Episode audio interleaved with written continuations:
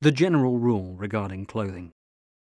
While Islam outlines a code of modesty, it has no fixed standard as to a type of clothing that Muslims must wear. However, Muslims may use the same type of clothes commonly used in their respective countries, with the exception of those that Islam has declared forbidden. Islam is a religion which lays down rules based on the dictates of the pure nature innate in all humans, fitra, straightforward reasoning, and sound logic. The general rule in the Sharia is that all types of clothing and adornment are allowed.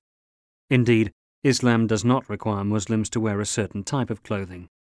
It considers all types of clothing lawful as long as such clothing serves the required purposes without exceeding the bounds set by Islam in this respect.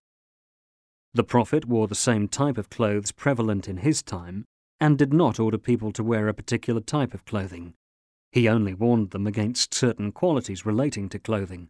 For the general rule in Islamic law regarding dealings in general, including clothing, is that everything is allowed unless there is evidence which states otherwise. This means nothing is considered forbidden except with evidence, as opposed to acts of worship, such as the prayer and fasting, which are governed by the principle of restriction, in that legally responsible people must not perform any act of worship unless it becomes clear to them that it is prescribed and approved by Allah Himself, and thus no act of worship may be performed without textual evidence from the Quran and the Prophet's Sunnah. The Prophet said, Eat, drink, dress, and give charity, but without extravagance or arrogance. Sunan an Nasa'i 2559.